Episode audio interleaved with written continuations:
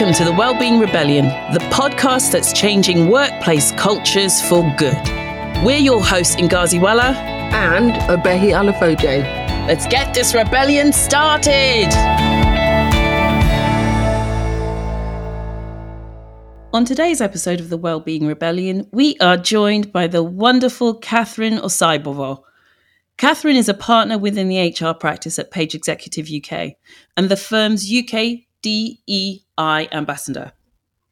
She specialises in HR leadership and board level appointments across London and also manages senior diversity, equity and inclusion mandates nationally.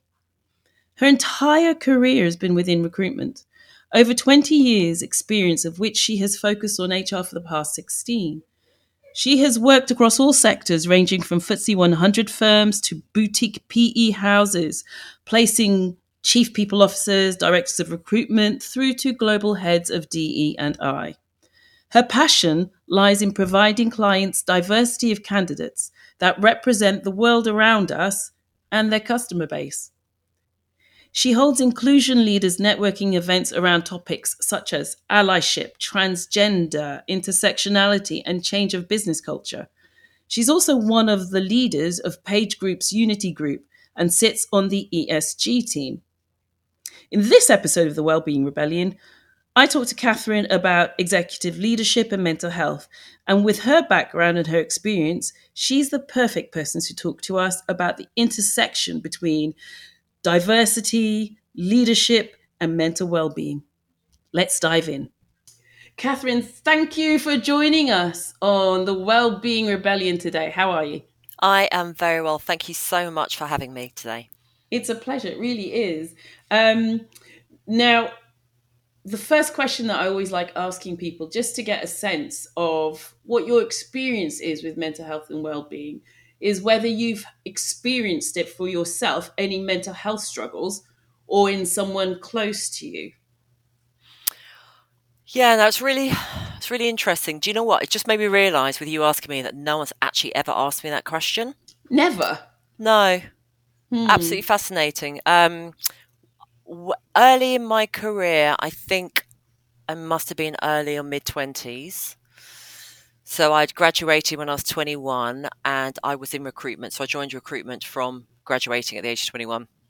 And I'll never forget this time where I was living by myself and in sales, obviously recruitment's highly driven, highly competitive. And I went to the doctors because I thought I had tonsillitis. And the doctor asked me a few questions and signed me off work, telling me that I had depression and wanted me to take a week off. Now, the minute he said that, I obviously burst into tears. And I argued fiercely, saying, absolutely wrong. I need to get back into work. My very first thought was, well, I have to go to work. How can I take a week off? So leading up to that, and the reason why it's a complete shock, because looking back now as a more sort of fully grown adult, I was exhausted, always lying on the sofa, work was everything. Everything was very intense. And I was very run down, but I thought I was run down just because I wasn't sleeping enough. So going to the doctor and the doctor actually not giving me tablets or antibiotics, but telling me I had to be signed off and not even to go into the office. He literally said, I'm signing you off now. You have to call your boss and not go in. And I've got to say that was a real turning point, even though it's a very early stage in my career, because I was so completely dumbfounded by that response. I wasn't equipped for that. I didn't know anything about it. To me, people who were depressed were people that, couldn't function, people that were sad every day. And I wasn't a sad person. I was exhausted, but I wasn't sad. So that was a real eye-opener. And ever since then, I try and keep myself in check, to the point that a very simple thing that I do now is every 3 months I take a week off from my annual leave religiously to actually get on top of feeling exhausted from work. That's so candid. Thank you for sharing it, because it just brought up a lot of things for me. For those who haven't been listening to the Wellbeing Rebellion and don't know my story, where have you been? But, you know, I myself had my own experience. And actually, if I look back, honestly, I've had many experiences, but the major burnout experience, which was very similar to yours. So I didn't think I was depressed. I just thought I was, I just thought I was crap at life. And then the doctor, when the doctor told me you've got work-related stress, anxiety, and depression, I didn't want to believe it. And I'm wondering, Catherine, whether it's a cultural thing. Because, you know, for us, in my family's Nigerian, depression wasn't a thing ever talked about. And definitely it was Oyibo kind of, which means a foreign or white person kind of condition. It's a privileged condition. It's not something that real working people have. So I don't know, was yours anything cultural, or was it just you were just blindsided by the fact that you were depressed so early on in your career? It wasn't cultural, because even though I'm half Nigerian, so I was born in Nigeria but came over when I was a baby, I've always been raised by my white English mother.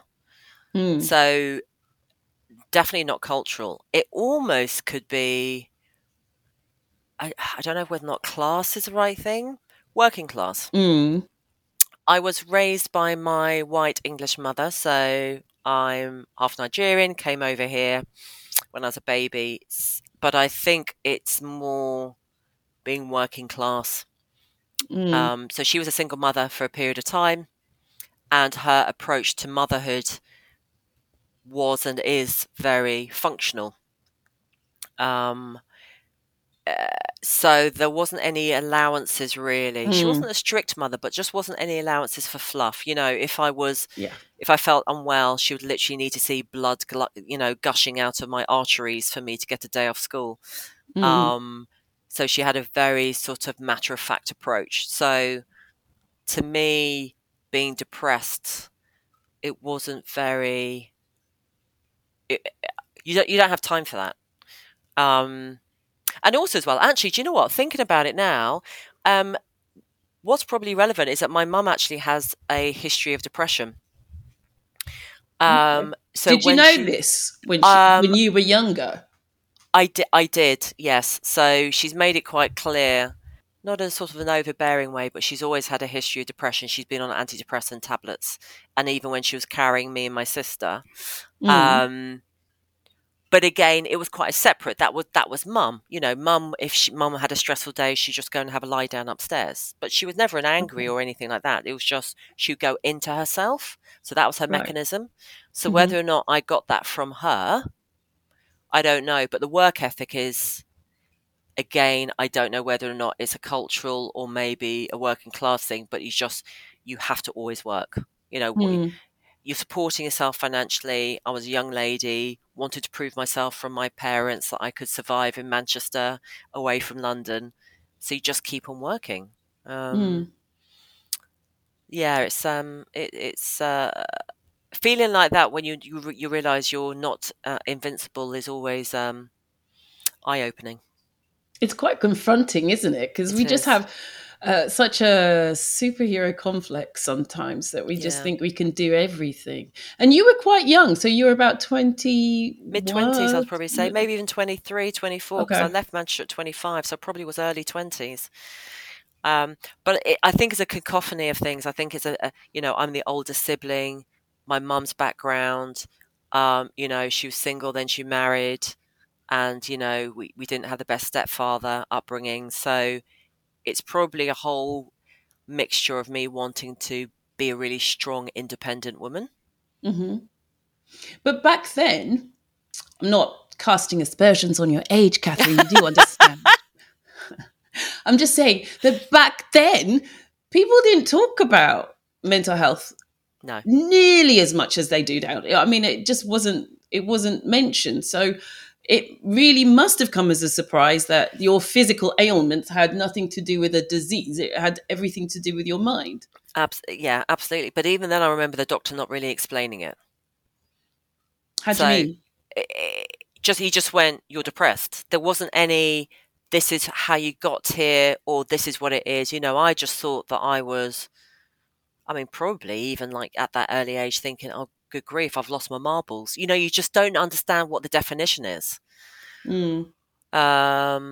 And that made it really hard, I think, for me even to understand when I told my boss. I can't even remember telling my boss, to be honest. It was not talking about age, but it was a long time ago. Yeah. But I've never really shared that with anyone. Not that I've been avoiding it, but again, you just store that in your background and then you just carry on. Mm. That's interesting to reflect, because you then, as a result, started to take responsibility for looking after your own well-being. You are meticulous about taking time off just to decompress. Mm. And recruitment is a very, very high pressure, high sales environment. I know, I married one of you lot. I know exactly what it's like. Yeah. But you still take that time off to this day. Do you notice a difference then in how mental health and taking care of your mental well-being has been received in your career? When you say it's been received, I haven't really shared the reasons why I do things like religiously take a holiday every quarter. Mm. So no, but I mean more like in what you see around the company. Do you see other people, for instance, happy to admit, "Oh, I need some mental health time," or whatever the cool kids say these days? Well, I don't hang out with any cool kids anymore. You are a cool kid. But no, I've got to say, unfortunately, that the conversation when people talk about it is usually because I'm in a conversation with someone specifically about this topic, or I actually raise it. Mm. I hate to say it is still not a thing that is openly discussed, and I don't at all openly hear anyone saying, "I'm going to log off early today because of my mental health." It's not a, and I'm saying this within the caveat that I've only ever worked in a sales environment. Mm. So you've got to think that everyone is coming at it from the same point of view as me and may not have had my experiences. And then obviously you've got different levels of ego, etc. I mean, the one thing that our company has done is that they've given everyone a half-day mental health day each year, so we can openly say to each other, "I am taking this half day off for that mental health day." But whether or not even people at that time share a journey they've been on, not really. Mm. I've got to say, but one thing, but on the flip side, I've got to say that if or when I do mention it to people, everyone's got a story. Yeah, it's really telling, isn't it? It's still, people still really keep it close to their chest, even though it is literally the universal subject that people can all get involved in, irrelevant of your class or your cultural backgrounds. Mm. But there's still a stigma about it from what I see. I think you're right. I work with a number of different organizations, different kinds, different cultures, different countries even, and that's the one universal thing, is that even though we all know, quote unquote, it's okay not to be okay, what we mean is it's okay for you not to be okay. But for me, I've got to pretend to be okay. And there's a long way to go before we really crack this nut of the stigma around talking and being open about your mental health. It's been such a pervasive part of our culture in a negative term. Mm. Even the words crazy, mad, all of that kind of stuff, we just use it. I use it all the time. And it just perpetuates this, no, nobody can know about my issues, even though I'll be very understanding about yours. Yeah. And then that brings me on to another topic that touches lightly on this, which is about, I mean, you're so active when it comes to the leadership space. Obviously, that's the area that you work in, mm-hmm. But also the diversity, equity, and inclusion space. Do you see an intersection between them, between executive leadership, mental health, and diversity and inclusion? Oh, that's a question. It's a big question. It is a very, very big question. Absolutely. Now, why do I say absolutely? I mean, there's so many multiple layers. It's unbelievable in this question, because you've got the gender approach, don't you? The fact that a lot more women seem to talk more about it. But do you find that to be true, even in your organisation? Do you find that to be true? Absolutely, but yet I know it doesn't represent the truth of what's actually behind it. I just think women are more comfortable in talking about any mental health struggles, because women, I find, can bond almost. You know, if someone shares something, whether it's right or wrong, women quite often will have the empathy and go, oh yes, I understand. And then suddenly they talk about something else to make the other person feel safe. Mm-hmm. But when I send information around my immediate team about, so only a couple of days ago, I sent something around about Vitality. So they are our company that we use, and they're doing a wellness sessions. I've had a few men respond to me from the email going, absolutely wonderful sessions. Thanks. I'm going to sign up for them. Mm-hmm. Which is great. Which is absolutely great. So I think men and women very generally will have a different approach to comfort in being open. Whether or not, obviously, you've got about race and ethnicity. That's another thing as well. It's a difficult one. I mean, it's interesting with me being of mixed heritage, being, you know, Nigerian father, English mother, I see a lot of situations from both sides simultaneously. And I think overriding a lot of diversity challenges is social class. So if it comes to intersectionality of, say, if we're talking mental health, I don't know whether or not, is there something about people who are, you know, more educated? Does that mean that maybe you're more comfortable at articulating things and separating it from your output? I don't know, but I think there's a lot to be looked at, the different types of background that you've come from and whether you accept it in yourself or not, whether or not you see it as a failure or just something that is happening because of your job. Mm-hmm. And I think that's fundamental about lots of questions, isn't it? About people's identity is wrapped up in, you know, you hear about men who find it really a struggle to retire because work is so much of their definition of themselves more than women. So I think the whole sort of mental health thing, whether or not there's a certain demographics that are more prone to feeling that's their identity rather than this is just a part, rather than the whole of them. So that's a very vague answer of me saying I think there's multiple sort of intersectionalities, but I don't quite know how many. I think that question about whether there are certain demographic groups who are better able to discern the difference between the illness and themselves is interesting, but in my experience, doesn't play out in practice. Because I know a lot of the people we work with, they do cover all social spectrums. But when you are ill, like I was, you're not well enough to discern that it's an illness, or you feel, even if you do know it's an illness, that you shall never recover. So it's very difficult for you to say, well, with my educational background and intellectual ability, I understand that this is not me. I am not my depression.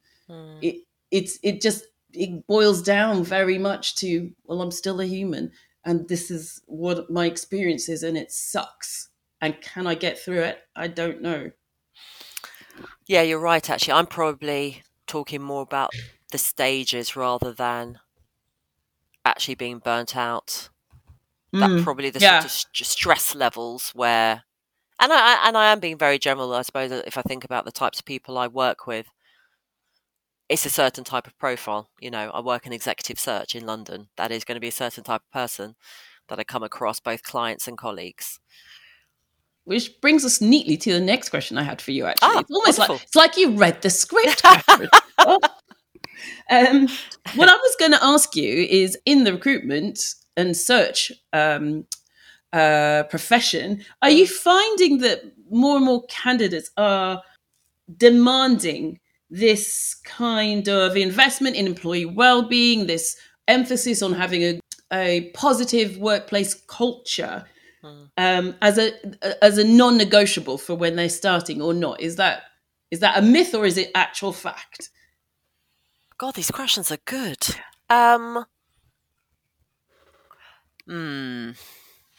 It's a challenging. Okay, definitely asking these questions. 3 years ago, I never had these questions once. 3 years ago, speaking to candidates, for example, looking for work, they asked about salaries, pension, job titles, maybe location of the job. Mm-hmm. Now, within a quick 3-year period, it is, what is my manager like? What's the culture of the organisation? What direction is the company going in? What do they like to work with? A lot about diversity and inclusion. A lot about their social awareness, CSR policies, etc. Not so much, not direct questions about mental health and well-being, I suppose. Whether or not that coincides with work-life balance, which I suppose obviously is the bigger picture of that. There are a lot of people who it's non-negotiable coming into the office 5 days a week, even 4 days a week, because they've found themselves in the last 3 years that they need to spend more time with their family. Mm-hmm. They want to spend less time travelling.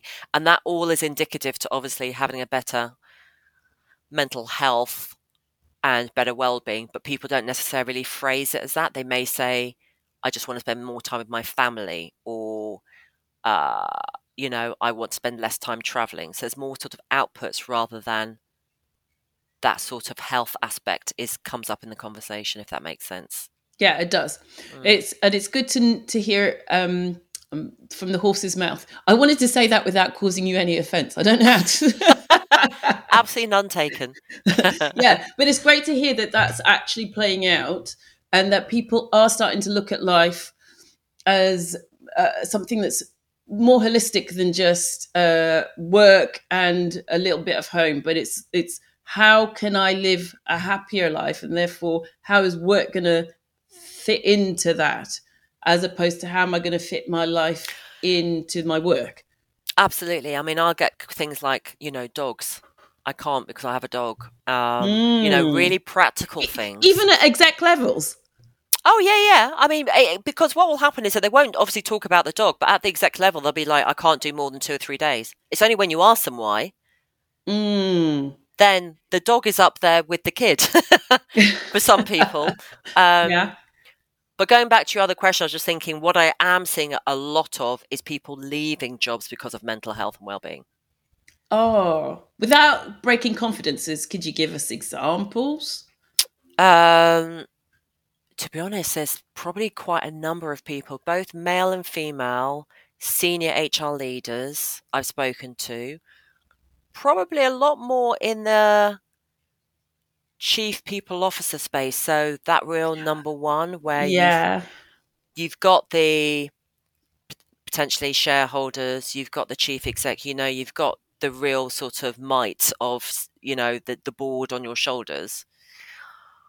I get a fair amount of people, more women than men, I have to say, saying, I've been here for X number of years. I'm exhausted. I can't do it anymore. I'm not getting anywhere. I'm not being heard. I've got to move on. So when you had the period of the Great Resignation, which I think was last year, maybe the half end of the year before, there was a lot of, I say a lot, but, a decent amount of people who were quitting jobs without jobs to go to because of that.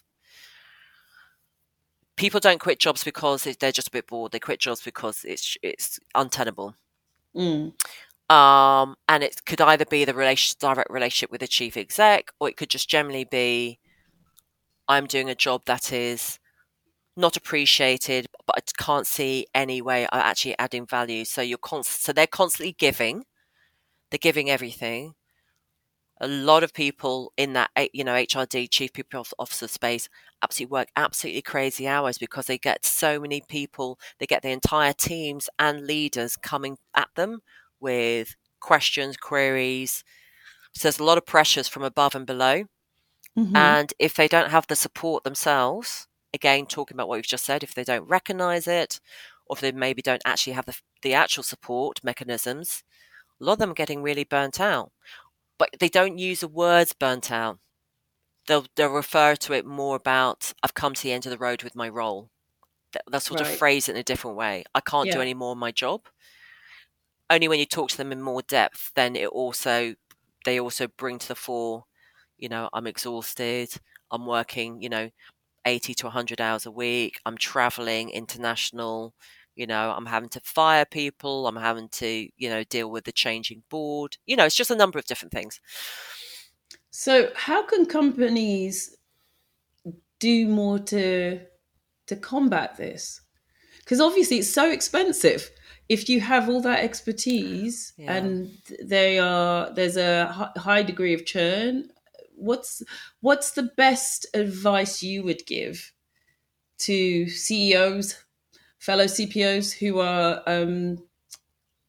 looking at how they manage their resources so that they can have a longer, more productive career? What would you say? Do you know what? That's a really difficult question to answer because it's you can't I don't think you can place it at one spot. Mm. I think it's such a sort of circle of life, isn't it? Because on one hand, I want to say to the actual individual, it's a difficult one because, as you and I've already said, we got to a point where we didn't recognise it in ourselves. Yeah. But it is a responsibility thing for ourselves as well as the companies. I can't in all good faith though say it's just purely on the company. Agreed. Because we have to take responsibility for knowing the signs ourselves, especially when you're in a leadership role as well. Because if you don't recognise the signs, then how can you be the right leader for your team? So there has to be a level of understanding of what mental health issues look like. I think a lot of it comes down to the definition. People talk very comfortably about resilience, but stress and burnout is just seen as like failures. Mm. I think when looking at a lot of change that we've seen within diversity, mental health, well-being, I think a lot of it is when you see senior people who shared their own journeys, when you almost normalize it, whether that's a good or bad thing. But I think that if people knew that senior leaders were like the rest of us, I think then that people would recognize signs. But I think people need to check in with each other. And I hate to say this because I absolutely love working from home, but I do think that working from home makes it easy for people to not be seen. And if leaders aren't necessarily catching up with their team on a regular basis, I can see how people can fall through the gap. Mm. But also within yourself, it's the pressures of work, isn't it? I suppose, is this a reason why people are really liking the idea of a 4-day week? I it might be, but I don't think a 4-day week will provide the solutions that everybody thinks it will. No, I know, because people just like to have a black and white answer, don't they? They think that puts clarity. This is such a fundamentally deep subject, isn't it? It is. We haven't even got, physical health. When people talking about weight and exercise, we haven't got that, and that's visible. So mental health, But you touched on some really key things, whether you know it. It's, again, like you were prompted, and I swear she was not, people. But you said some really brilliant stuff because you talked about recognizing the signs. So an individual being... responsible for their own mental health and well-being. That's one. We always talk about that. But because you are unable often to see that you are unwell, you need to, you as an organization, you need to be responsible for training people so they see the signs constantly. Yeah. And yes, that might involve some self-led computer-based training, but most of the time it's from talking, training in person, something engaging and exciting. So you've just got to keep that discussion about mental health, mental well-being being significant and important, and here's what to look out for. You've got to keep it alive in your company. Second thing you mentioned that was great was about leaders and leaders themselves being able to identify the signs and then being able to normalize the conversation about it. Again, they can't just magically one day they get the promotion, know how to do that, which is why at Aurora we're always talking about you have to empower them. And that's the third tenet of our Aurora 360 is empowering your leaders, because they need to know how to do that. And just listening to what you've just said, I actually think maybe there is a very simple way to do this. So when I joined this organization, Page Executive, part of Page Group, we have yearly mandatory DEI training, which is fabulous. You also get onboarding training. Why can't we, alongside our, data protection or, the IT mandatory training, why can't companies do, mental health awareness training? You recognize the difference from stress, exhaustion, anxiety. There's so many articles and podcasts out there. I'm still listening to things. Is there a difference between anxiety? Is there a difference between stress? I still get confused. People do define them differently. Companies could just have mandatory training like that, alongside the diversity and the IT training. So it's part and parcel of our normal day-to-day conversations, but we don't seem to be anywhere near that. Well, hopefully we will. And the final question for you, Catherine, thank you so much for your time today, but it's just a really quick one. Go on. As a fellow wellbeing rebel, what is the one change that you'd like to see implemented in workplace wellbeing? Oh, the one thing, I would like to see leaders stand up. I really would like to see the visibility of leaders actually sharing their journey, and I think that's just gives such a powerful message that you're not a failure. More vulnerability, that's the true strength, right? Absolutely. Thank you so much, Catherine. Thank you. I really enjoyed it. Thank you. I know it was a whistle stop tour, but that just means you'll have to come back again. Well, I will keep my diary free for you. I love it. Thank you so much for having me. Thank you, Catherine. Take care. Take care. Bye-bye. Bye. Thanks for listening to this episode of the Wellbeing Rebellion. If you liked what you just heard, please share it with your colleagues, follow us on LinkedIn, the link will be in the show notes, and generally show us some love. We want to build a whole army of fellow rebels who want to create positive workplaces for everyone. Will you join the rebellion? See you next time.